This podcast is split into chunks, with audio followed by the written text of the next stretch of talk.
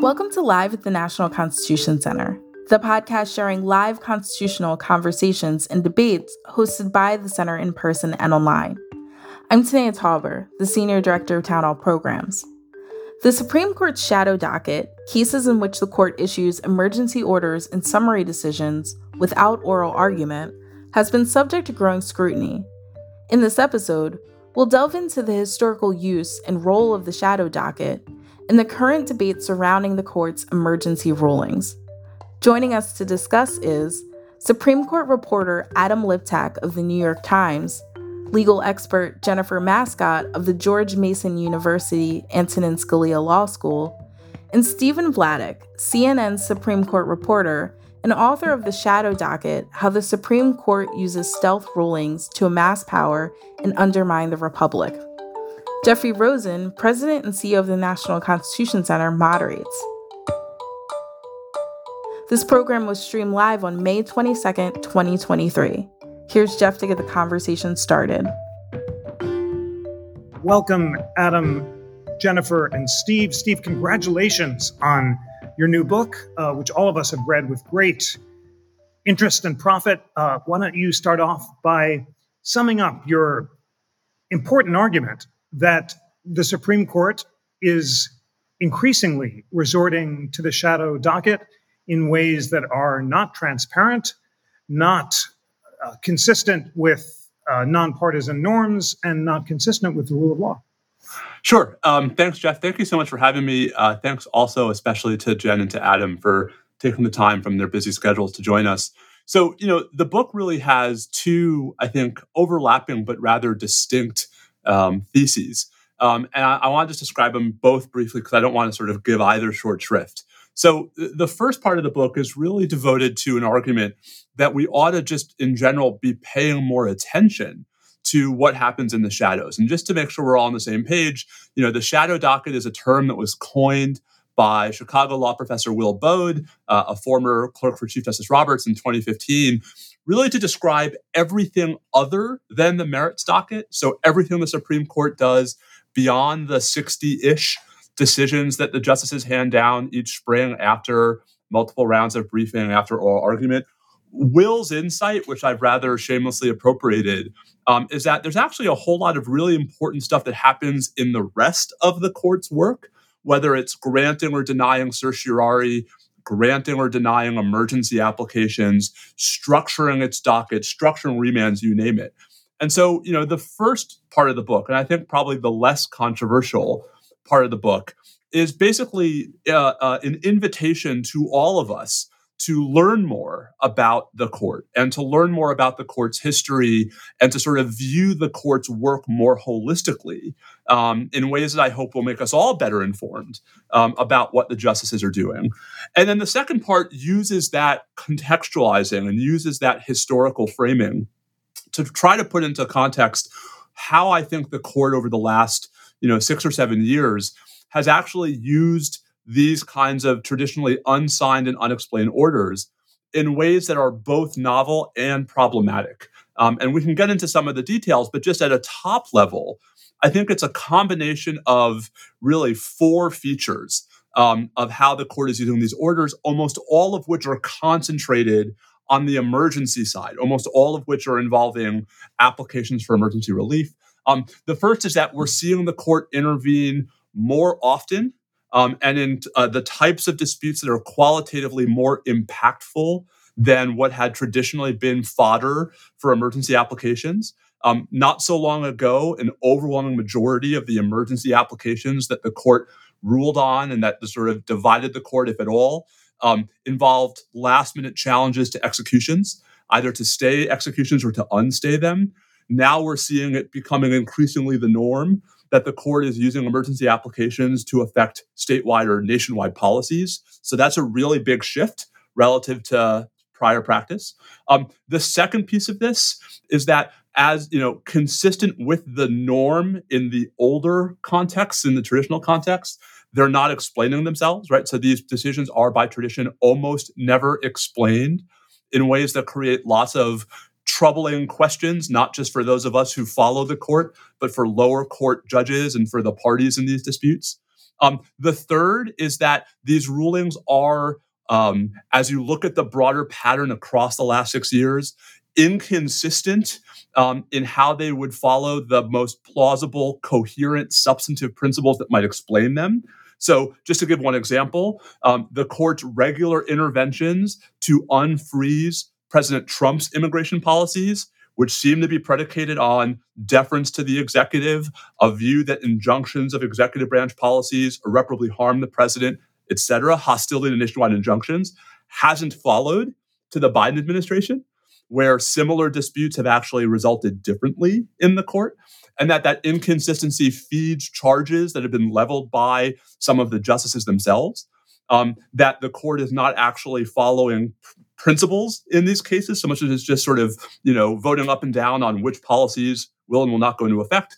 And then the last part of the critique is, all the while, the court is, for the first time, treating at least some of these unsigned, unexplained orders as precedents Um, that lower courts are bound to follow. In one especially notorious example, in February twenty twenty-one, the court chastised the Ninth Circuit for failing to follow an unsigned, unexplained order in a previous case. And so, Jeff, just to sort of sum it all together, the critique of the recent behavior um, is that the court is taking this authority it has always had, and that I don't contest that it needs, but is using it in ways that are um, inconsistent, Um, in ways that appear at least to be more partisan than they are principled, um, in ways that are problematic from a structural perspective, and in ways that I think are doing a lot to exacerbate charges, however fair or not, that the justices are acting more like partisan political actors than like neutral jurists. Um, so that's the sort of the two big thrusts of the book, um, which I hope are are not mutually exclusive. Thank you so much for summing both parts of the book up so well. Uh, Jennifer Mascott, you have testified before Congress that concerns about the shadow docket are overstated, and you've said that the arguably increased rate of Supreme Court orders is due in large part to actions taken outside of control of the court, including the increase in federal nationwide injunctions and state executive actions during the pandemic to address crises. Uh, tell us more about that critique and, and whether or not you're persuaded by any of Steve Vladeck's arguments to the contrary. Great. Well, thank you so much for having me on. And first, I should start by just saying uh, generally, I'm really grateful to the National Constitution Center for its programs and feel honored to be here, because the more I have talked to my daughter when she was in middle school and my nieces and nephews, the more I'm learning that school children across the country are benefiting from your resources and know a tremendous amount about Supreme Court decisions in many different areas. And so I feel like a particularly cool aunt being on the National Constitution Center programming today. Um, and so thanks for doing that. And you're right. In fact, I think um, not only have Steve and I testified before on these issues together before the Senate Judiciary Committee, but I believe that uh, Steve and Adam and I and you all engaged in a conversation uh, on similar issues quite a few months ago. And so it's a treat to be uh, it's a treat to be back here. One development that's happened since then that I want to explore later with Steve is that actually Steve and I, since uh, this prior discussion, teamed up together, in fact, on a matter on the shadow docket. So we can talk about the petition for cert and how that may or may not differ or be similar to some of the other um, emergency orders we're talking about today. But to your question about whether there's something to be concerned about and what I've learned from Steve's book, I've obviously learned a tremendous amount. Um, Steve's done a lot of work and really um, digs in deep to each of these cases and decisions and has a lot of helpful statistics and empirical analysis. And I certainly agree that uh, we can never go wrong when we study and bring awareness to what's happening with the court's docket. And so I'm thrilled to see the public paying attention to both the court's merits decisions and then also what's happening on the orders dockets, just to be able to understand every component of what's happening at the top of this um, third branch in our federal government. And you're correct that in my uh, testimony, maybe eighteen months ago, um, I did say and still believe that I think that each of the nine justices, they're often coming from very different jurisprudential views. But I do really um, think it's evident from their work and the explanation and their decisions and how they're handling these cases that they are each trying to apply the rule of law fairly and evenly and transparently um, to the best of their ability. And arguably, even though we do have a lot of these cases resolved on the orders docket, which has been around since the beginning of practice in the Supreme Court, as a lot of Steve's initial chapters in his book explain and, and in great detail, Um, I mean, arguably, the Supreme Court is one of the most trans is maybe the most transparent branch in the federal government, in the sense that, particularly in the merits cases, we get detailed explanation of the justices' view, their thinking. We can read the parties' pleas to the justices. We can read amicus briefs. And I think now, even on the orders docket, we're getting increasing explanations from various justices who are dissenting from different orders and learning more about what's influencing decisions, as opposed to sometimes what's happening in Congress, the executive branch, where there are a lot of closed-door meetings and we're not sure exactly what's leading to a particular vote in a particular case. Um, also, I do think that the rise in quantity of some of these orders, um, as Steve points out, is partly due to the issue of nationwide injunctions and what's reaching the court from the district courts. But I think also, as I've reflected more in reading Steve's book and his citation of many of the important matters on which the court has to rule, like the eviction moratorium, student loans, COVID um, decisions and actions, um, religious liberty matters, actions at the border. A lot of this is being driven, I think, even more, um, even at an earlier stage, by what the political branches are doing or the states. And so in a time when we have, for example, the president um, issuing by paper orders that are, you know, trying to erase um, payment of student loans in a particular way, or um, put a moratorium on evictions, and massive uh, actions like this. And perhaps even more recently, discussion about, is there anything that can be done unilaterally on the debt limit? That issues of those kind of magnitude, when they're challenged in the court, are necessarily going to lead to the third branch being asked to weigh in. Um, and so a lot of the magnitude of what the court's ruling on is the magnitude of what governmental actors are trying to do um, in a in a really rapid way, I think, uh, for our country's citizens. And so we should also take time to pause and and focus on whether we're comfortable, I think, with the balance of power that's happening between the federal and state levels and executive branch and Congress before it even gets to the court. Adam, in your role as scrupulously neutral observer, I wonder what you uh, make of Steve Vladeck's argument that, um, in particular, the use of the shadow docket has been deployed in partisan ways because the justices are inconsistent in how they follow the most plausible rule, and and they're treating uh, Trump policies different than Biden policies. What, what's your what's your response? Thanks for that question, Jeff. Thanks for having me. Congratulations to Steve for a fabulous book, and also for his superhuman book tour that uh, that that we're now all part of. Um, so that the court divides along partisan lines happens in both the merits docket and the shadow docket. So I don't know that that's an especially illuminating metric to look at, but I think, and, and Steve's book is, is, is really quite fair in exploring some of the cross currents here. I, I guess I'd make two points.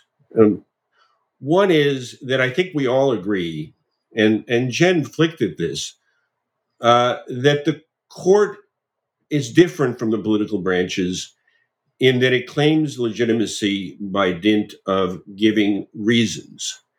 And what tends to be missing on the emergency orders uh, are any, or certainly any, uh, fully set out reasons. And that alone ought to make us suspicious of this process. The second thing I would say is that the court's ordinary attitude toward what happens in the lower courts when people seek review on the merits docket is to leave them alone. You have to clear a very high bar to get the court to grant your petition seeking review, your petition for certiorari. You got about a one in a hundred shot. And the shadow docket should not give people a shortcut to get to the court and to get a preview of a merits decision. And ordinarily, the answer ought to be that the status quo below ought to hold. Now, you can argue about what the status quo means, what it is. These are hard issues. But I was very taken by a short concurrence that Justice Barrett, joined by Justice Kavanaugh, issued in a COVID case from Maine, in which she said, listen, basically, we're going to let the lower courts decide most of the stuff most of the time and only intervene when it's really important. And that same standard that we use on the merits docket for deciding whether we're going to intervene ought to influence the shadow docket.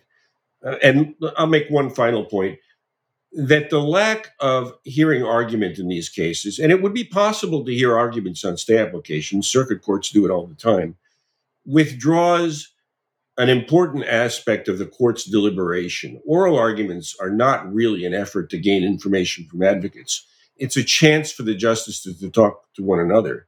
And there's no reason why in big cases they couldn't schedule arguments, and they don't have to be on the bench. The court knows how to have telephone arguments. They've done it for an entire term. Uh, so there are things the court could do to address some of these issues that Steve raises.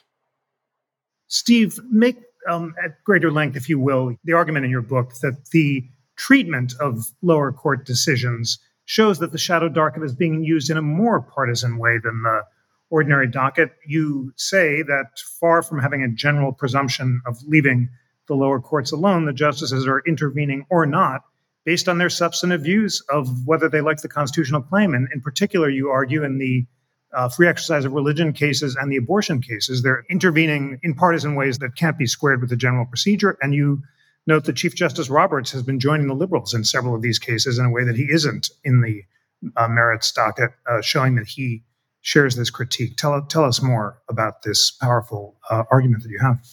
Yeah, thanks, Jeff. I mean, so if, if if we just sort of start with the September first, twenty twenty-one ruling by the court, a five four decision to not block S B eight, the six-week abortion ban in Texas. You know, I think that ruling really did a lot to put the shadow docket on the public's radar. Um, I think there's a lot more public awareness of this after that ruling than before.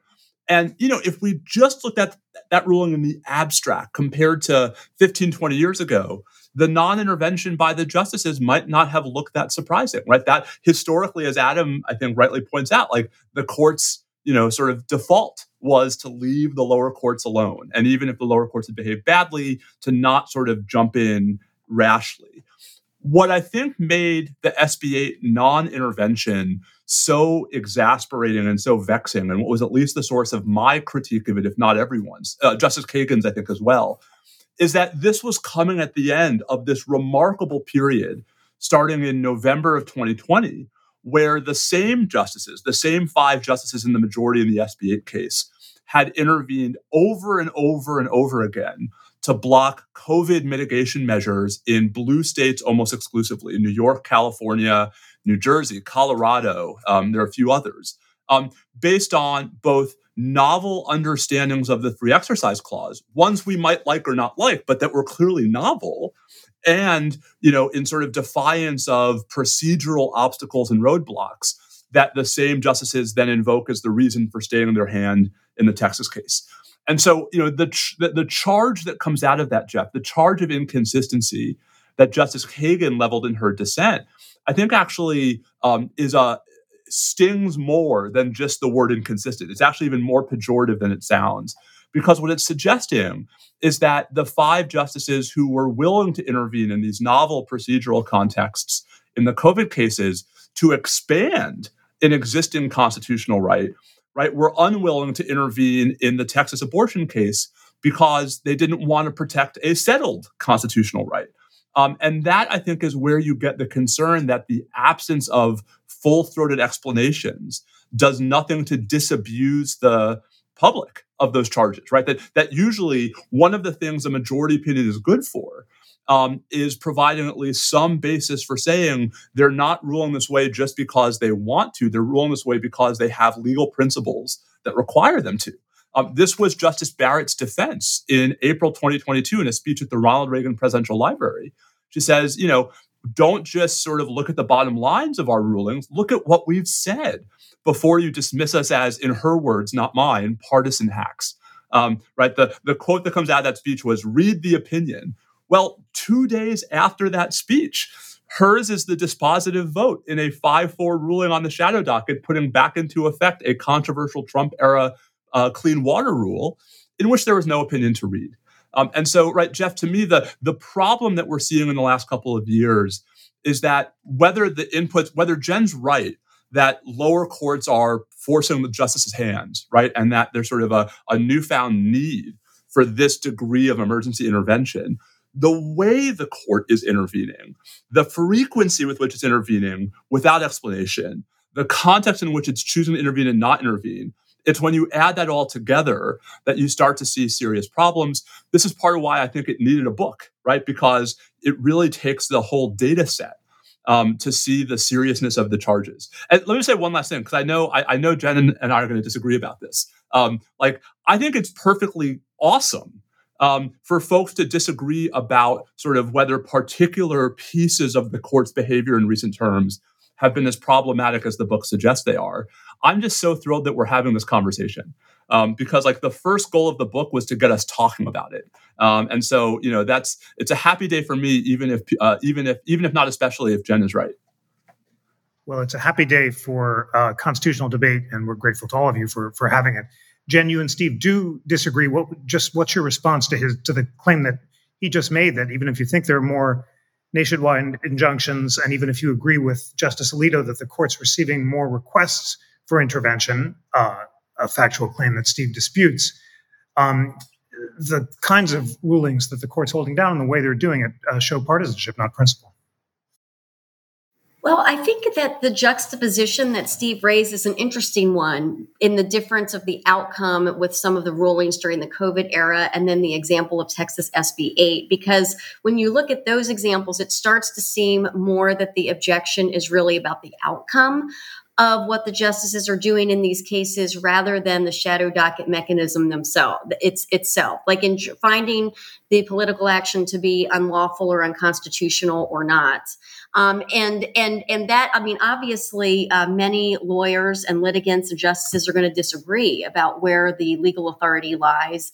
And so it's it totally makes a lot of sense for there to be vigorous disagreement about that in our society. But I don't I don't.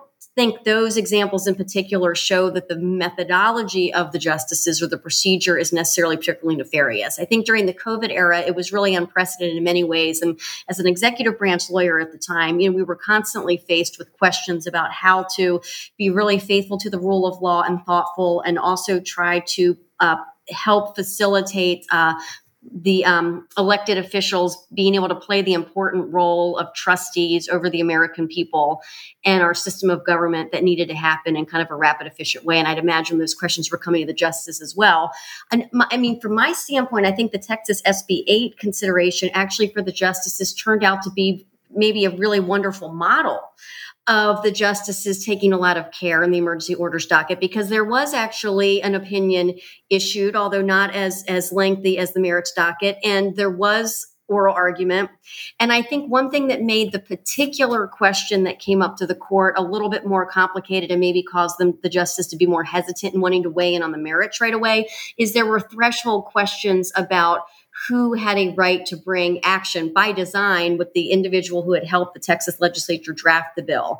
And so the justices were not necessarily clearly um, given the question, is our precedent on Roe being followed in Texas? It was a lot of more complicated jurisdictional questions that I think merit a consideration. And my recollection is that uh, when the court ultimately um, ruled in more depth, it kicked one of the interpretive questions actually to the Texas Supreme Court. And so it took itself out of the equation, at least a little bit, in terms of interpretation of the law there. Um, and then in the end, obviously, the core questions that were really motivating a lot of concern and interest Um, in the country were the questions about the extent of the right of privacy under the Constitution. And the court, of course, more fully addressed that later on in the separate Dobbs decision a few months later on the merits docket. Jeff, can I just clarify? There, there was no oral argument in the S B eight case at the emergency application stage, um, right? I posted a link in the chat to the decision, which is about a paragraph long. Um, right, the ultimate decision in the S B eight case in December, after the emergency application was resolved, um, didn't kick anything to the Texas Supreme Court. The Fifth Circuit did that on remand. Um, and in fact, I think especially ironically, four of the five justices who voted to not intervene on September first, who voted to let S B eight go into effect because of these procedural concerns they had about whether these state officials were proper defendants, ultimately said they were, or at least four of them were. um, right? And so this is this is where I think the charges of, you know, sort of insufficient transparency, insufficient explanation, and seeming partisanship really start to land, because contrast that with how the same five justices just uh, five months earlier, four months earlier, in a case called Tandon versus Newsom, um, had reached out to block California's restrictions on how many folks could assemble in private homes with no more process, right? Based on a novel theory of the free exercise clause with similar procedural obstacles. Like, that's the problem, is when you put these things side by side. And I think I just see, I mean, I just think sometimes when analyzing it, and it is very complicated and there can be disagreement about which metrics are most important, but sometimes I wonder if there aren't either category errors or oversimplifications with, with some of this in terms of looking at the posture of the issue when it comes up. So, for example, the Texas heartbeat bill. I mean, Adam Adam hinted at this a little bit in an orthogonal way earlier. What is the definition of the status quo?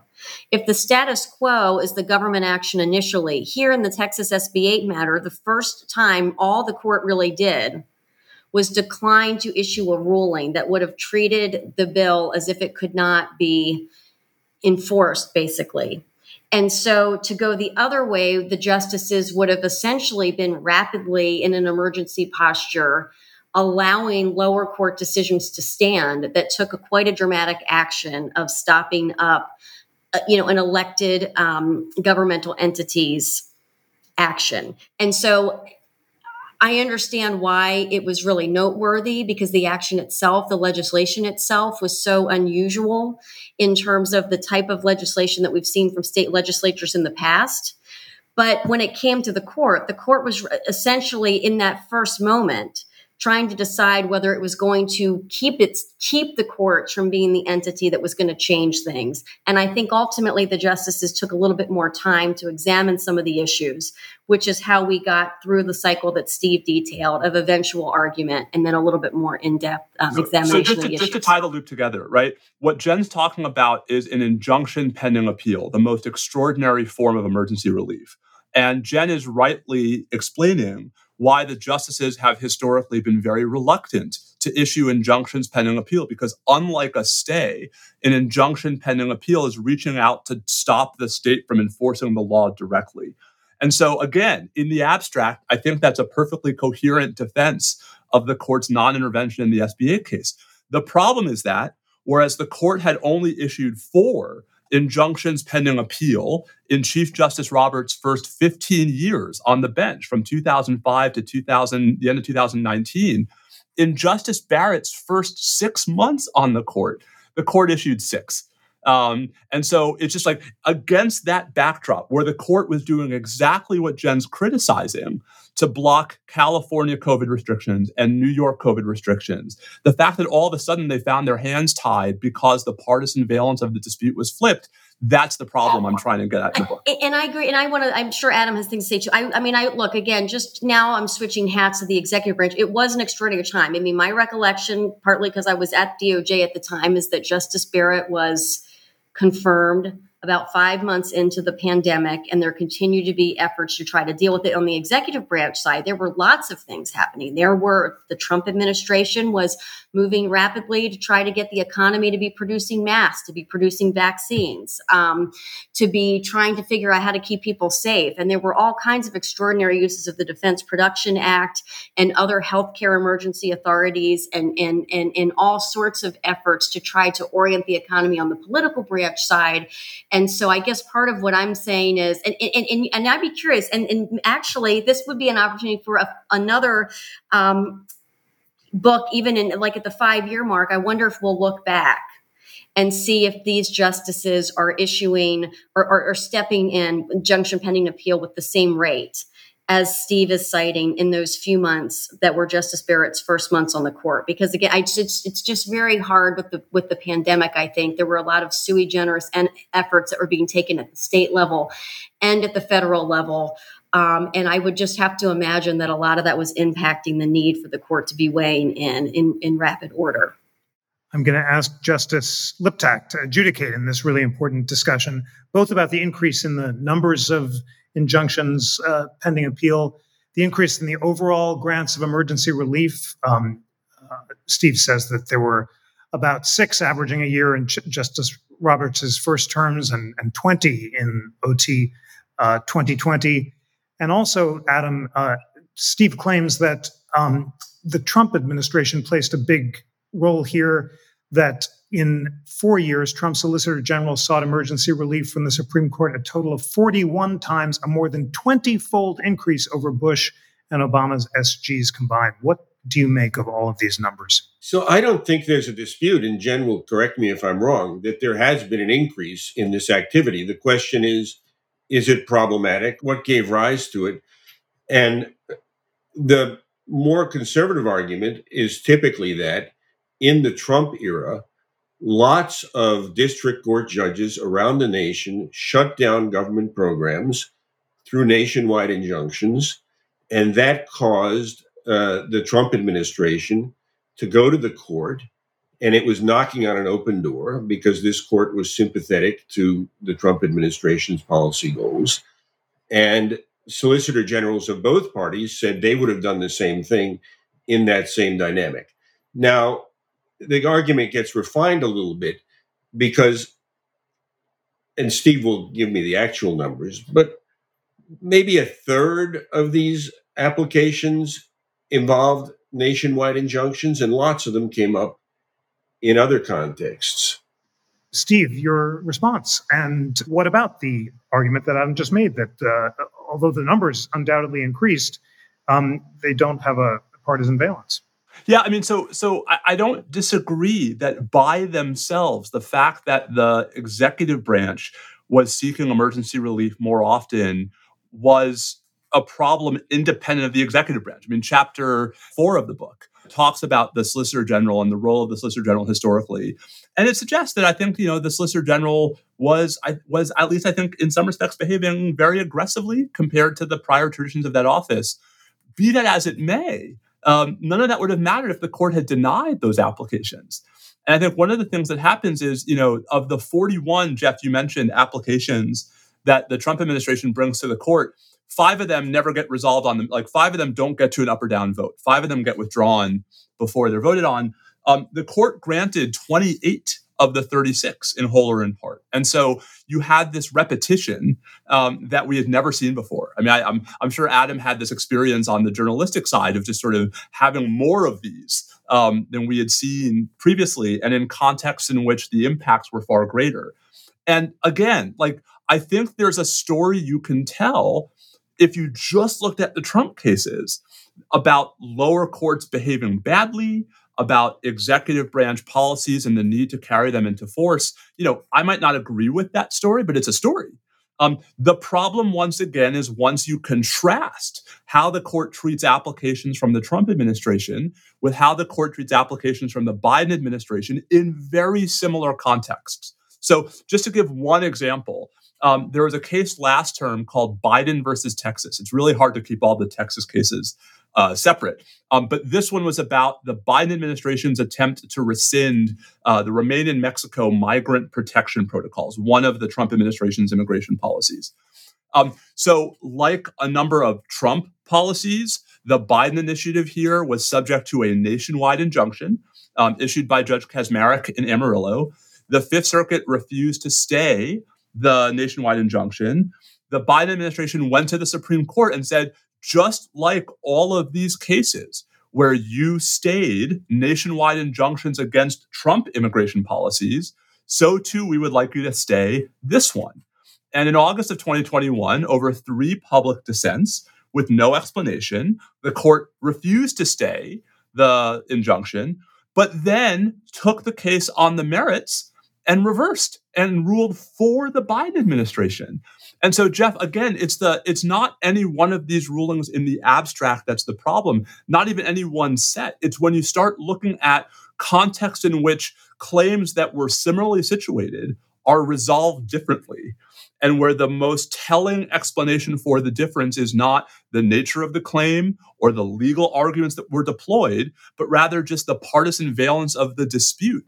That's where I think the charges become hardest to dispute and most serious as a critique of the court as an institution.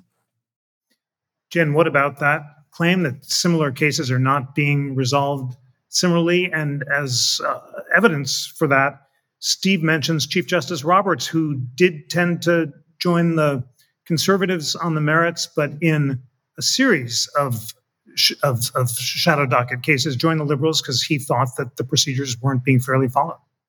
Well, I also think um, the Chief Justice has, you know, his ish, his opinions in some of the recent last couple of years shows that jurisprudentially, he does not always line up necessarily with the new block of five justices. So I think, again, jurisprudential dis- distinctions that apply more broadly, even than just on the shadow docket, are some of what is is motivating these differences, and that sometimes some of the trends and factors that Steve is identifying are principles that we might see carry out on the merits docket as well as on the, in the shadow docket. I, I also, though, think it's important to know that the court is still issuing a lot of rulings, even in the Biden administration. I mean, the Mifepristone case is a recent example where Justice Alito was in uh, dissent and the court stepping in in an emergency posture.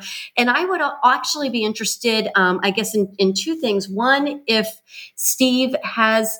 Is there a standard? I mean, would would the would the better alternative be in all of these cases um, for the court just to give oral arguments? And are we putting a particular type of lower court ruling in a particular bucket? Would this be any time there's a, a request for injunction pending appeal that there would be oral argument? Are there other types of emergency decisions? And then the second thing that's maybe shifting gears a little bit, I thought it was interesting that the court today actually issued a summary reversal in a case where there had been a petition for cert review of a Sixth Circuit decision in a case involving a challenge to F D I C action. And so here the party actually petitioned and positioned the case for full merits briefing, where normally the party wants the more contracted briefing. And the court said, well, this was so wrong, we can get rid of this more efficiently through summary reversal. And are there some times when it is indeed the fact that the court has seen an issue so clearly that it's actually a more efficient use of resources to dispose of it without oral argument? Or would it have been preferable, even in this case, for the court to go ahead and hear the case before issuing uh, this kind of decision? Steve, your thoughts on, on that? So, I mean, let's be clear. The summary reversal this morning had an opinion of the court. Um, and it had a, a, I think it was an eight-page opinion of the court that provided a pretty thorough explanation for why the court was summarily reversing the Sixth Circuit. Um, yes, I think that is preferable to an unsigned, unexplained order. Um, I also just want to say, I don't think, contra gen, that Chief Justice Roberts' dissents in these cases are remotely traceable to substantive disagreements with the other conservatives. I posted into the chat the Alabama voting rights case, Um, in which last February, the court stayed uh, two different district court injunctions that would have required Alabama to redraw its congressional district maps. Um, and, you know, I think there's no majority opinion. I think our speculation, I, I suspect Adam agrees, um, is that this is because the court is willing to reconsider a nineteen eighty-six precedent called Thornburg versus Gingles. Um, the chief is right there with them. How do we know? He said so. Um, right. He says in his dissent, I am, you know, I, I agree. Maybe the time has come to reconsider Thornburg versus Gingles, but not like this. Um, right. The chief's dissents have always been about the procedural shortcuts and why he thinks it's inappropriate for the court to be taking these kinds of, you know, procedural steps for what they can eventually do on the merits docket. I actually think, Jeff, that underscores the critique rather than distinguishing it.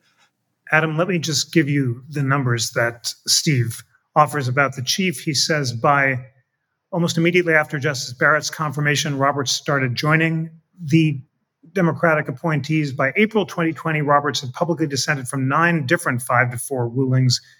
Since October twenty twenty, seven of those nine came on the shadow docket. Uh, do you agree with Steve or not that Roberts' objections in these cases were procedural rather than substantive and has to do with his desire to preserve the court's legitimacy? So the case uh, Steve just mentioned is a very good example of Roberts on the substance being in one place and on the procedure being in another place. And the consequential decision that, it, you know, the, the court uh, stayed for the purposes of an election, uh, a voting map that make, made, makes a difference in the composition of Congress. Uh, On the other hand, in the COVID religion cases, while Ginsburg was still alive, Roberts joined the majority to defer to state action and let state officials, accountable officials informed by their health advisors, make rules about uh, public gatherings, including in churches. And then when Barrett replaces uh, Ginsburg and the court's attitude toward these restrictions changes, uh, Roberts is now in dissent with the three remaining liberals. And I think that's a point more on the merits than on procedure.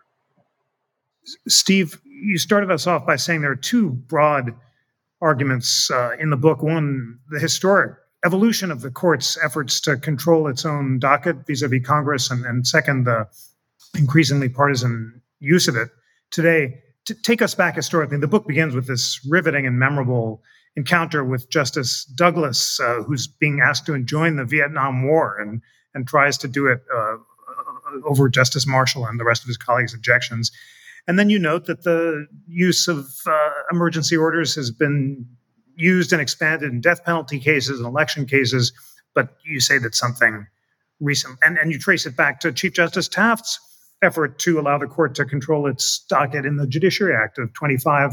Um, but then you say, of course, that it's being used in different ways today. So put the whole thing in that broader historical perspective. Sure. And this actually, this also gives me a chance to answer Jen's question from last time that I that I neglected to answer about what I would prefer. Um, so, you know, I think a lot of folks, even who pay attention to the current court, may not appreciate how much of the way the current court operates is new, um, or at least new relative to the founding era. So, you know, for the first one hundred one years that the Supreme Court exists as an institution, it has zero control over its docket. Every single case on the court's docket is one that it has to eventually resolve one way or the other.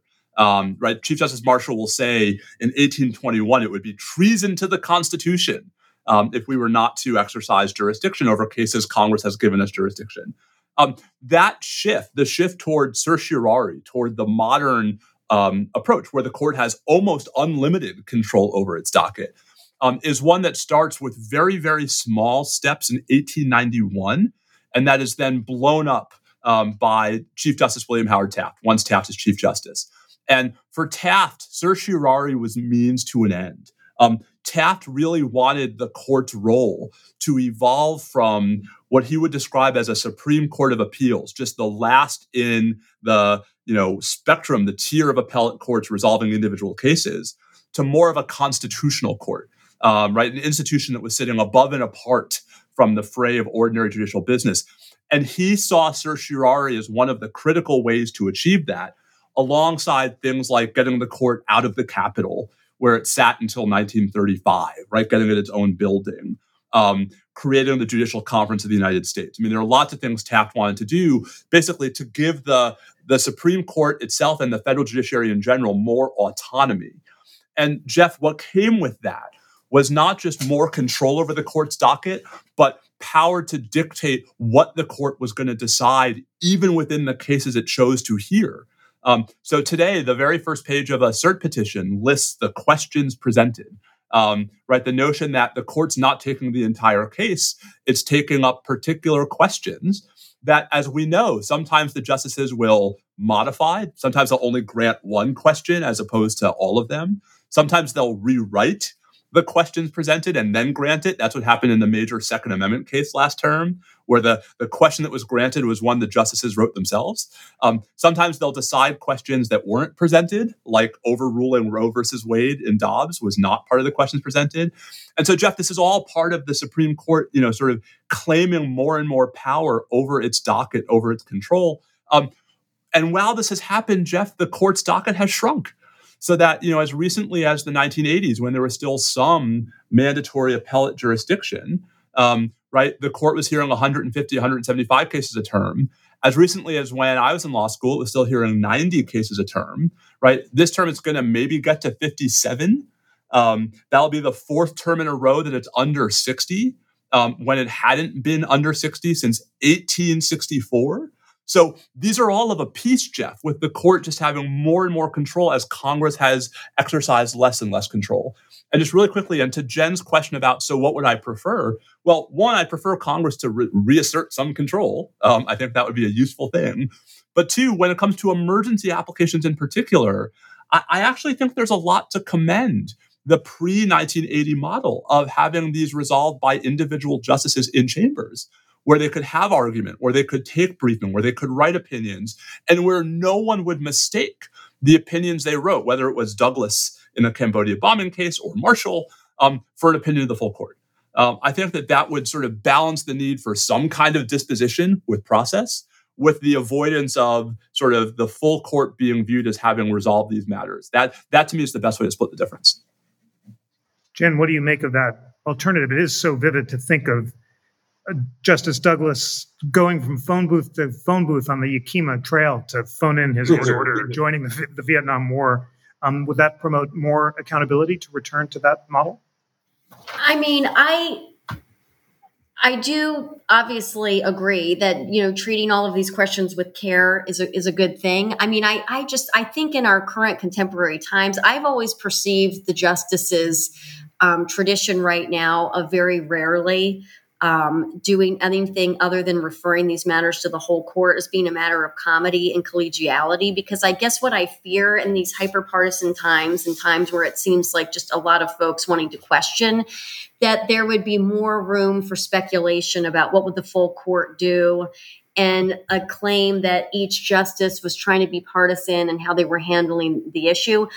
Alternatively, on the majority of what Steve just said, though, about Congress stepping in, I heartily agree. I think it's very refreshing to think about um, the history and the trajectory of when Congress and in what ways it used to control more of the court's docket and handle mandatory jurisdiction versus discretionary. And I think it'd be really um, actually quite interesting to see what might happen if Congress really would, um, again, step in on the front end in terms of framing. Um, I mean, it could frame all kinds of things, right? Because that's one area in which Congress has clearly been given authority, particularly with the lower courts, and often, you know, with, with questions the Supreme Court takes up as well, is what uh, questions is the court going to be able to resolve? And, and I think it, the Congress could also look at the scope of remedial relief that the court is providing, and that it would be much uh, more preferable for Congress to weigh in on the front end ex ante by guiding uh, the Supreme Court's jurisdiction in advance before we get specific cases and controversy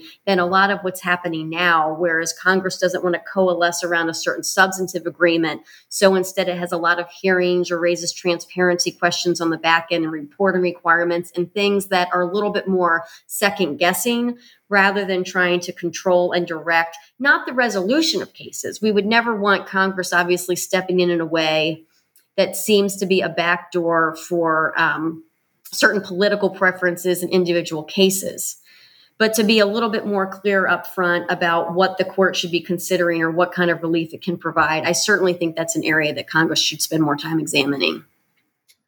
Adam, your thoughts on whether congressional intervention and a return to the single justice model would be better. And, and in particular, Steve's main concern is that these unexplained decisions are being treated as precedent in a way that they weren't before. Are you concerned about that?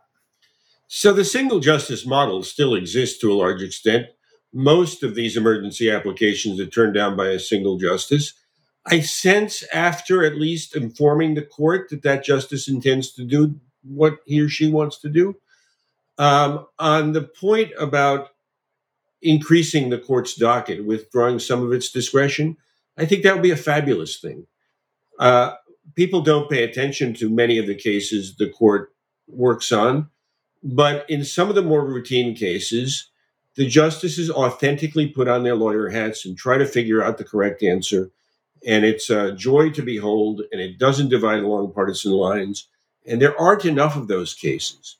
And there are plenty of hard issues the court could be looking at. And instead, we have this model that Mark Lemley at Stanford calls the imperial court, which is ambitious and impatient and wants to deal with the big social issues right away and devotes much of the attention through the entire term of the merits docket to that. I think if the court had to handle one hundred cases a year, which is, you know, well within historical precedent, it would be to the good for the litigants seeking to get answers to those questions, but it'd also be to the good in terms of the justices working together and figuring things out. They're smart, able lawyers, and when they put their minds to work on cases that are not the big social controversies, but are difficult questions of patent law or almost any other topic in the law, it, it's a good look for the court. Steve, you contrast the current situation with uh, the age of what, uh, as you know, Alexander Bickel called the passive virtues, and the idea in, in the nineteen fifties and sixties when the court decided not to decide the interracial marriage cases for years after Brown, uh, there was a bipartisan consensus around the virtue of not deciding to pr- promote the court's legitimacy. W- what changed in that regard, aside from the partisan valence of the justices, and, and why is it that no one on the current court seems to be devoted to the passive virtues? Um, you know, that, that's such a good question, Jeff. We probably need another hour. Um, but I'll, I'll just I'll, I'll start by saying, I mean, I think it's worth reminding folks of something that I think is is obvious in retrospect. But, you know, even the Warren Court, the ideological alignments did not match up with the partisan affiliation of the presidents who appointed the justices. Um, right? I mean, Warren himself was appointed by a Republican. Brennan was appointed by a Republican. Um, you know, Byron White was appointed by a Democrat. And that, you know, part of the the problem of the moment we're in is that, you know, since twenty ten, for the first time in the court's history, there's one-to-one parity between where the justices are ideologically and what party's president appointed them. Um, and that wasn't true until twenty ten. So I, I think that's sort of sharpening the edges uh, of the conversation um, in ways that are pretty significant. As for sort of the passive virtues, I mean, you know, only taking fifty-five cases a year is somewhat passive. Um, right, or at least somewhat virtuous from Bickel's perspective, um, right? The, the problem is the one that I think Adam puts his finger on, which is when the fifty-five cases are the fifty-five hot-button divisive issues the justices want, um, all that does is it reinforces the worst perceptions of the court and not the best perceptions of the court, right? That, that you know, when the court is actually doing technical lawyering, I think the justices really are at their best. Um, and I think that, you know, one of the problems of the shadow docket is that that's the opposite end of the spectrum, where there's no technical lawyering, and it's just a quick up or down vote on whether this policy can go into effect and this one can't be. And that's where I think, you know, we're not all going to agree on what the right reforms are. But I think we might all agree that there's opportunities for movement and for making the relationship better that don't all turn on changing who's on the court, that don't turn on altering the composition of the court. Um, as you know, I think so many progressives are clamoring for. And that's the conversation I hope the book helps to precipitate. And, and you do indeed emphasize that you're offering these proposals in the hope of uh, increasing the court's legitimacy rather than um, thwarting it. Jen, Steve argues that justices of both, of all perspectives, but uh, certainly the current majority, is impatient and is reaching out to decide questions because it wants to change the law. And this mirrors a critique that Justice Kagan and Justice Sotomayor have, uh, talking about the impatient court, and he's and his claim that in that sense, substance is following procedure. Uh, what's your thought? I mean, I don't think so. I, I agree with the point that if you look at the small number of cases, the court, I mean, clearly is not being as aggressive as it could be in taking on many, many matters. It has had a lot of big matters kicked to it.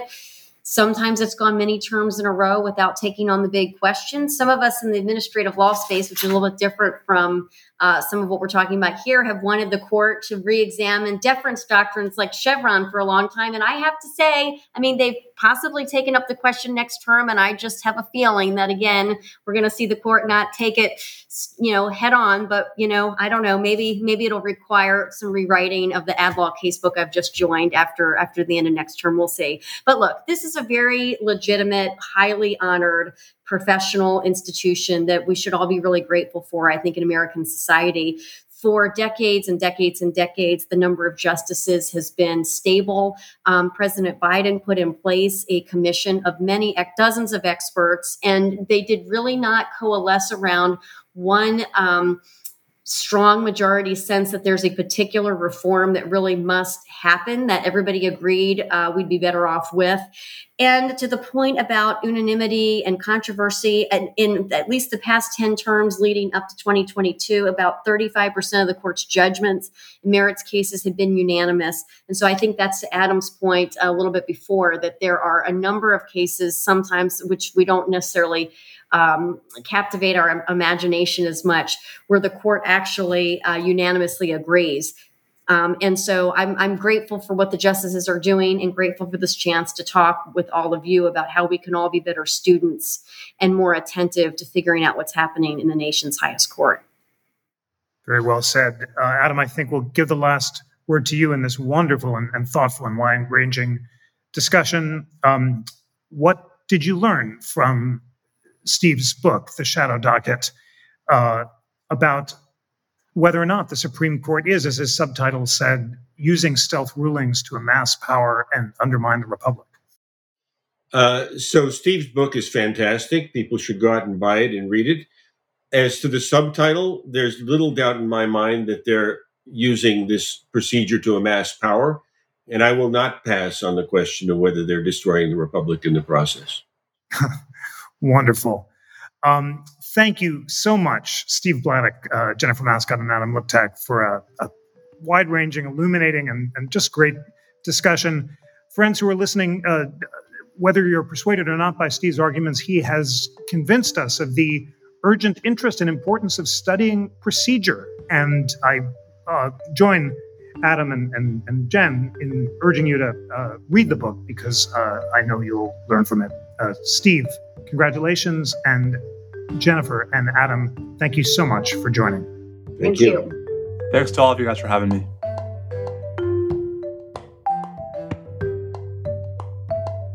This episode was produced by John Guerra, Lana Ulrich, Bill Pollack, and me, Tanya Thalber. It was engineered by the National Constitution Center's A V team. Research was provided by Colin Thibault and Lana Ulrich. Check out our full lineup of exciting programs and register to join us virtually at constitution center dot org. As always, we'll publish those programs on the podcast, so stay tuned here as well, or watch the videos. They're available in our media library at constitution center dot org slash media library. Please rate, review, and subscribe to Live at the National Constitution Center on Apple Podcasts, or follow us on Spotify. On behalf of the National Constitution Center, I'm Tanya Thalber.